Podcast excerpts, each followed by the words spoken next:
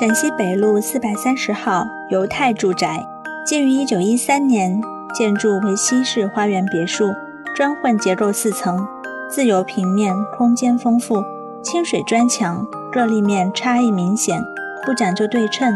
鱼鳞瓦铺坡屋面，房主原为犹太人，一二楼从事黄金美钞买卖，三四楼居住活动。一家人在此过着舒适富裕的生活，是二十世纪众多犹太家庭中上海的一个代表。